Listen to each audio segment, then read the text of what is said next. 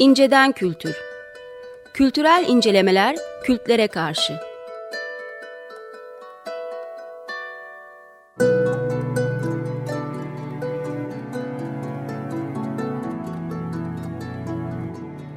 Hazırlayıp sunanlar Mesut Varlık ve Gökhan Aslan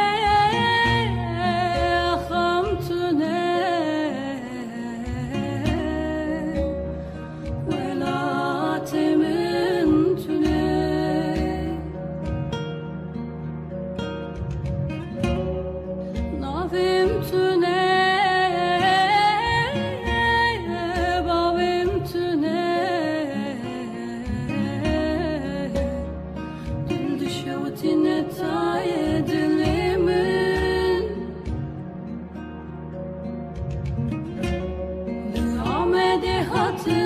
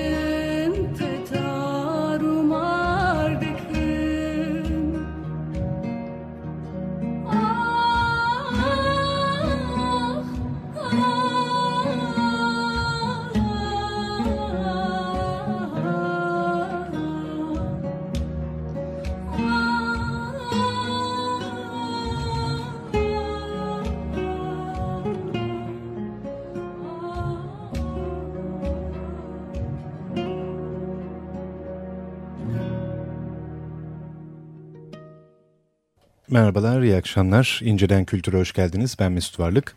Ben Gökhan Aslan.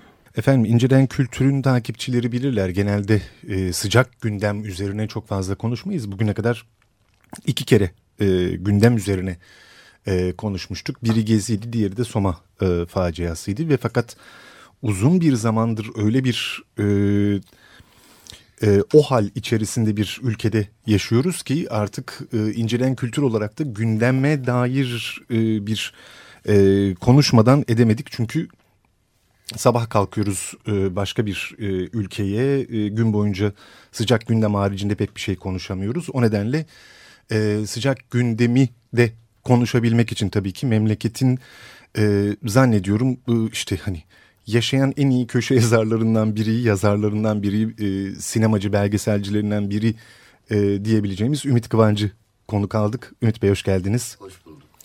Unutmadan girişte raperinden e, Amede Hatim Dünya'ya Ahmet'te geldim, Diyarbakır'da geldim dünyaya parçasını dinleyerek girdik. Açılışı yaparken şöyle dedin ya e, bir o hal var. Gündemde bir hararet var. E, tam sen bunu söylerken ben de şunu düşünüyordum. E, ne zamandan beri var? Yani hep bunun içinde yaşıyormuş gibi hissediyoruz bir yandan ama. Ya da ne zaman yoktu ki? Ne zaman yoktu ki ya da.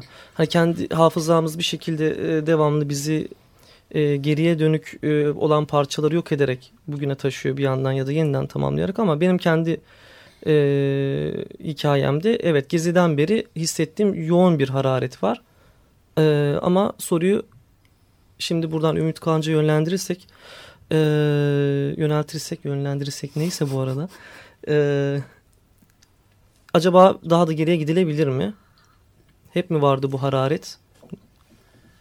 Ya 2010'da Türkiye'deki gidişat değişmeye başladı. Hava da değişti. İşte iktidarın e, rakipsizliği çok büyük bir mesele aslında. Yani muhalefet e, güçlü bir muhalefet çıkmasından çok o, iktidarda rakipsizlik çok e, hem kirletici, zehirleyici bir şey. E, hem de zaten niyetleri de böyle bir şeymiş. AKP ön, önderliğinin öyle diyelim. Ama şimdi yaşadıklarımızla hani 2010'dan sonra yaşadıklarımız gezi dahil söylüyorum.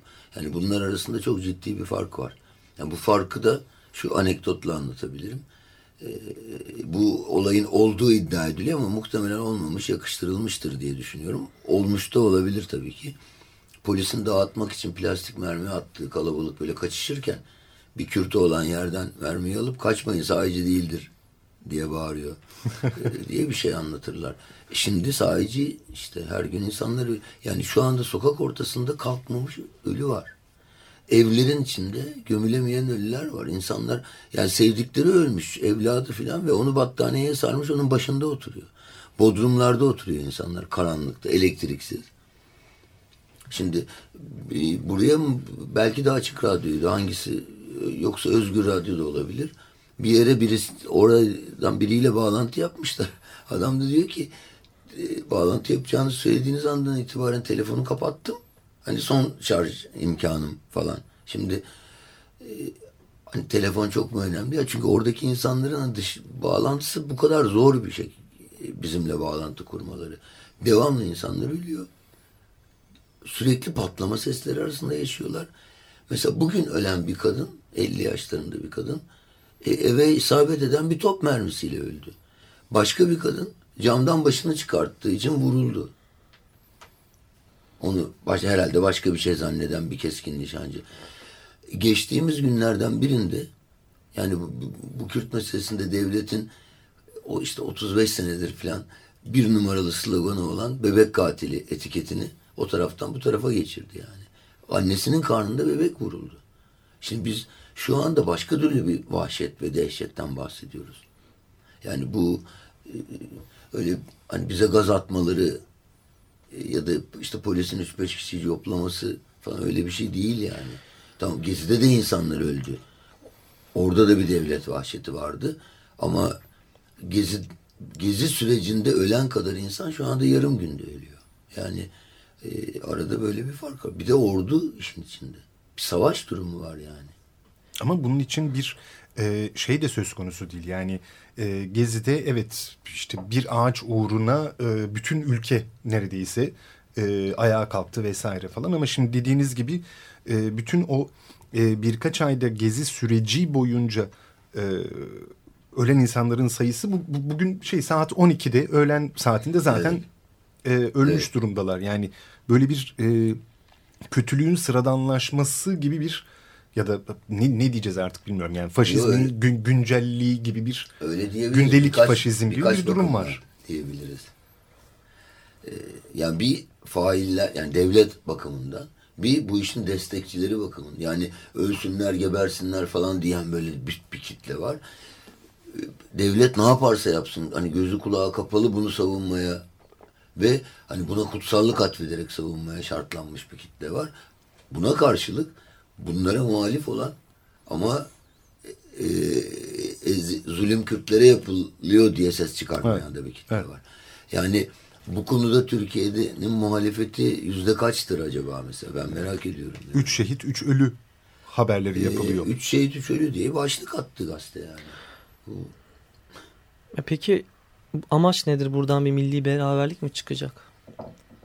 milli beraberlikten ne Kend- anladığımıza bağlı tabii ki. Yani ya şu anda e, artık hani bunun üzerine konuşmak bile abes. Yani şimdi gidiyorsun orada gerçekten öyle bir öyle bir tarzla bu zulmü yapıyorsun ki orada yani muhatap almadığın karşına düşman diye koymadığın hiç kimse yok. Yani devlet mesela şöyle bir ayrım en azından laf düzeyinde gözetilirdi bir zamana kadar. Yani işte PKK terör örgütü bilmem ne ama bir de Kürt kardeşlerimiz var onlar falan hani masum halk falan böyle bir şey de kalmadı. Yani şu anda öldürülenlerin çoğu sivil insanlar yani. Öbürünü söylüyorlar ama görmüyoruz biz öyle bir cenaze falan. Bilmiyoruz yani kaç kişi.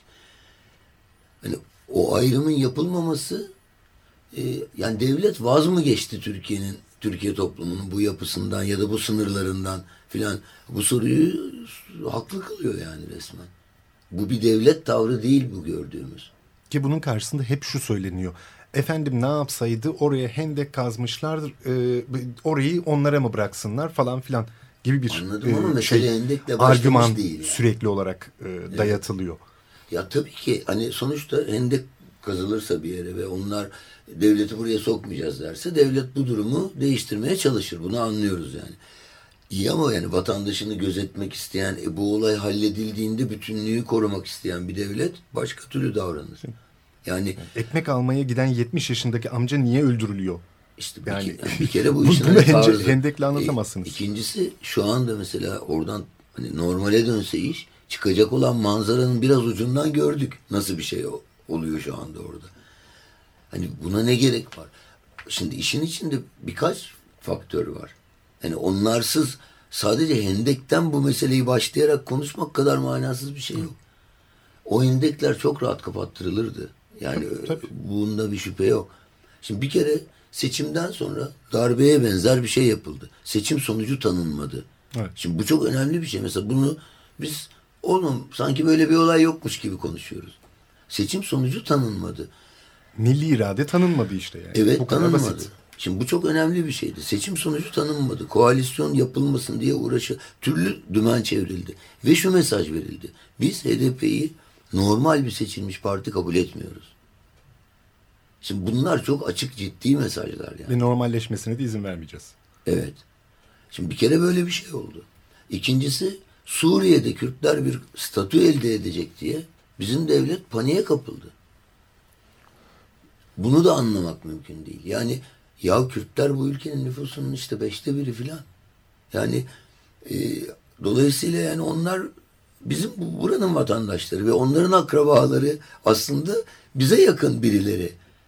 Hani burada Kürt meselesinde atılacak iki olumlu adımla, orada kurulacak iyi ilişkiyle o çok istenen Orta Doğu'da etkinliğin bir parçası böylece hasıl olurdu çok rahatlıkla. O da o da düşünülmüyor. Şimdi buna sadece böyle bir arkaik bir ırkçılık mı yol açıyor? İnsan bunu bununla açıklamakla tatmin olamıyor açıkçası. Başka şeyler arıyoruz yani altında. Ee, yani günlük siyaset, strateji falan diye bakıldığı zaman da hiç akıllıca olmayan bir şey var. Örneğin Dolmabahçe açıklamasını hatırlıyoruz. Evet. Yani o yüzden oradan bugüne ne değişti tam anlamıyla? Yani mesela e, PKK hiç bilmediğimiz başka bir örgüte mi dönüştü? ya da Hayır çok canım, büyük niye ina- öyle olsun? inanılmaz eylemler yaptı da inanılmaz derecede değişik bir yol izlemeye başladı. Bizim haberimiz mi yok? Neden savaş açılması şimdi bir anda gerekti? Ha şimdi Sorusuna şunu- tam cevap bulamıyoruz. ya çok temel bir soruyu sormamız lazım. Şimdi biz devlet ve halk olarak esas da ne istiyoruz? Bu çatışma olmasın, kimse ölmesin, Evet. PKK silahlı bir örgüt olmasın falan değil mi? Bunu istiyoruz. Evet. Şimdi peki bunun sağlamanın en kolay yolu neydi? Hazır Kürtlerde de böyle bir yönelim varken PKK'yı gereksizleştirmekti yani. Hani sen sivil siyaset, buyur kardeşim sivil siyaset yaptığın zaman bak önün açık yapabiliyorsun. Tamam işte o silaha falan ne gerek var? Bunu yapmak mümkünken bu ortaya tam da bu ortaya çıkmışken şu görüldü yani. HDP projesi tutuyor bu topraklarda. Üstelik sadece Kürtler nezdinde de değil. Esas e, ben burada da büyük bir şey görüyorum devlet açısından. Ya bu bizim e, devletin üzerine kurulduğu zemini sallayan bir şey. Yani daha eşitlikçi, daha çoğulcu bir toplum e, en büyük tehlike olarak görülüyor Türkiye'de müesses nizam tarafından. Yani HDP'nin serbest siyaset yapma imkanı olsaydı çok büyük ihtimalle bir dahaki seçimde yüzde yirmi falan oy alırdı. Türklerden de alacaktı çünkü. Tabii tabii. Hani, tabii. alırdı. Ki iddiaları oydu Şimdi ve alırdı da. Buna meydan vermemek için zaten 7 Haziran'dan önce de yüzlerce saldırı oldu HDP'ye. Buna rağmen gıkını çıkarmadı insanlar. Ölüm tehlikesiyle bir takım şubeler falan açıldı. İşte sokağa bildiri dağıtmaya çıkarken helalleşip çıktı insanlar. Bütün bunlar oldu.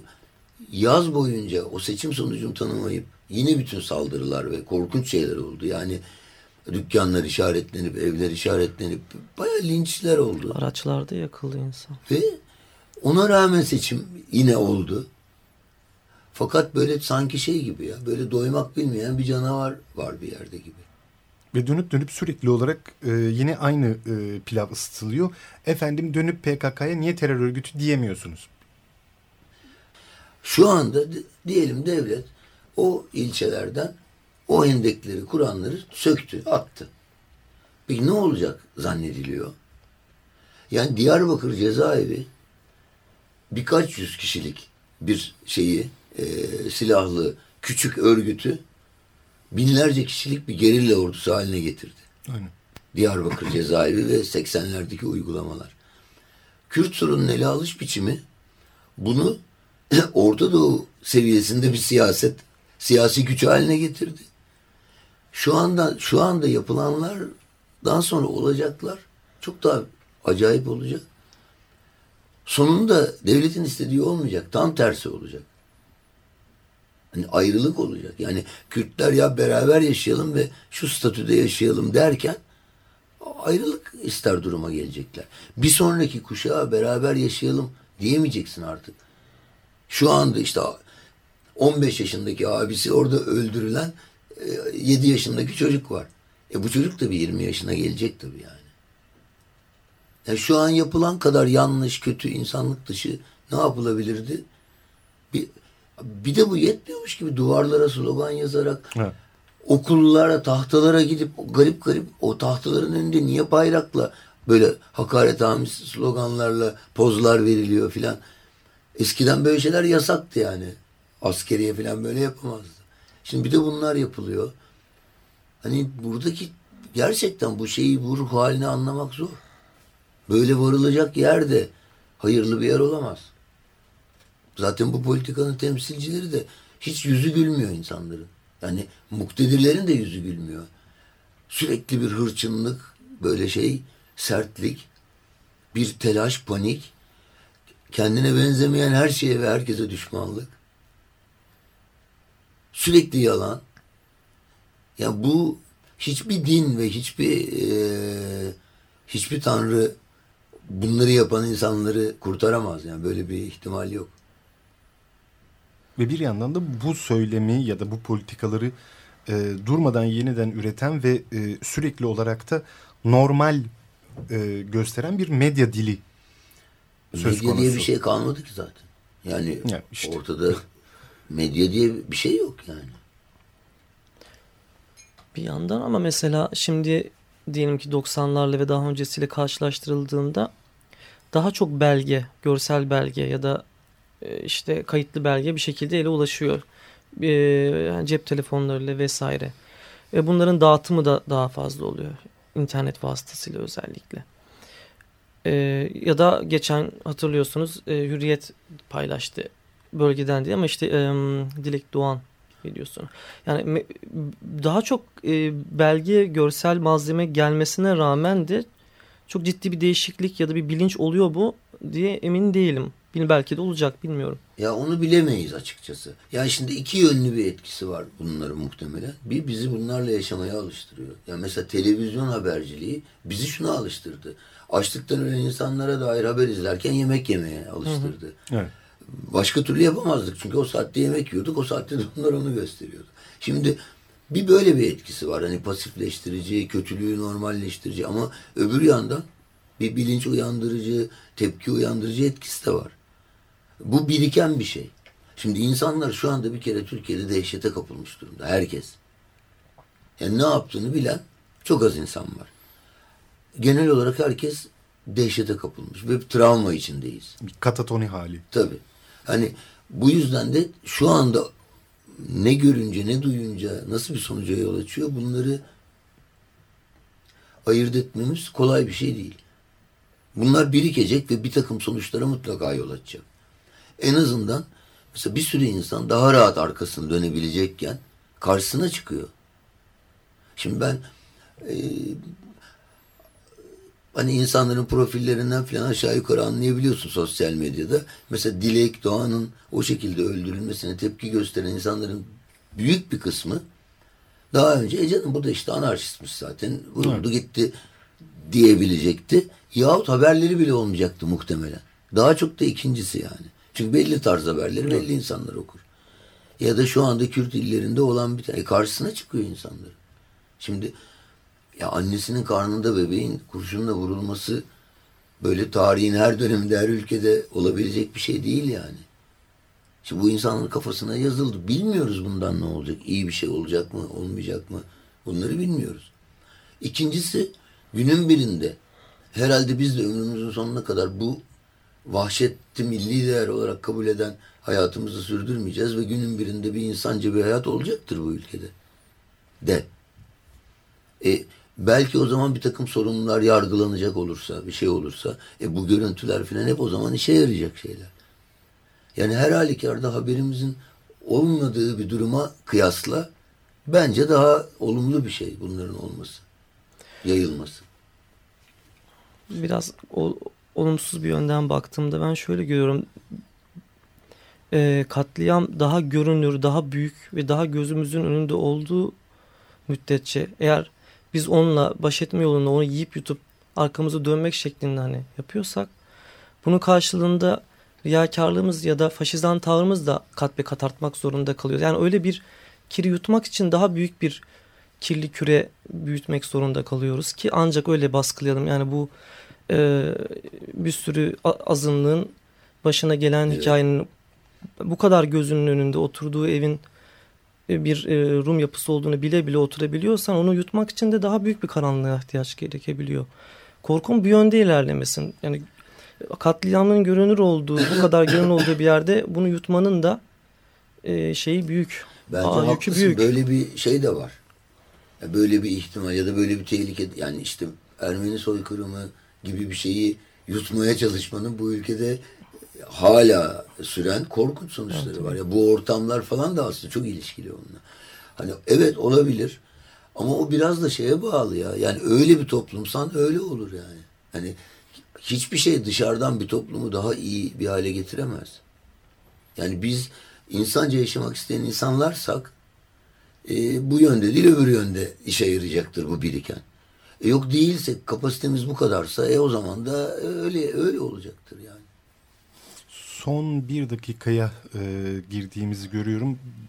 En azından şöyle bir e, şey sormuş olsam. Çünkü çok, çok uzun yıllardır hem aktif e, olarak siyasetin e, içerisindesiniz bir, bir yandan siyaset yapan yani şey böyle milletvekili bilmem ne olmaya gerek yok sonuçta. Ama bir yandan da e, işin entelektüel tarafında işte belgeselciliğinizle e, yazarlığınızla bu mücadelenin e, ülkenin son 40 yılının yakinen e, takip e, eden isimlerden birisiniz.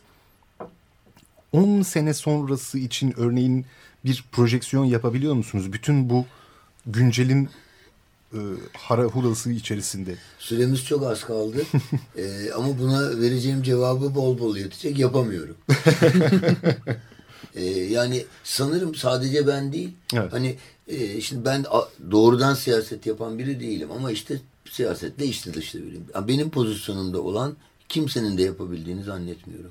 Yani her birimizin şu günlerde alacağı tavırlar bizim 10 sene sonramızı belirleyecek. Yani Kürtleri yeniden beraber yaşayabiliriz'e ikna etmek için mesela Türkiye'nin batısından bir şey bakarsın çıkar. Şu anda çıkmıyor ama İşte e, demin konuşurken de söyledim. Geçen gün Sırrı bir programda Sırrı Süreyya Önder'e denk geldim. O da dedi ki Gezi'den bir gün önce kimse tahmin edebilir miydi ertesi gün öyle bir şey olacağını. Hani böyle bir umut vardır her zaman. Ee, ama hiçbir şey çıkmaz mı? Böyle giderse, bu yönde gidilirse e, artık nasıl bir karanlık olacak bilmiyorum. Çünkü bir de Orta Doğu'ya da doğrudan bağlıyız artık. Evet, yani onu evet. konuşacak vaktimiz şu anda artık kalmadı ama orada olan biten, olacak bitecek olana da bağlıyız doğrudan. Peki. Efendim günceli e, sıcak gündemi bir miktar olsun e, Ümit Kıvanç'la konuşmaya e, çalıştık. Bir sonraki programda yeniden görüşmek üzere. İyi akşamlar. İyi akşamlar.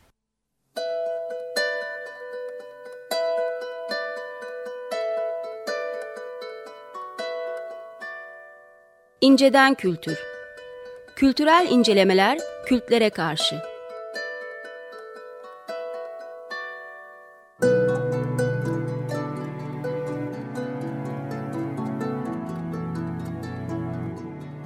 Hazırlayıp sunanlar Mesut Varlık ve Gökhan Aslan.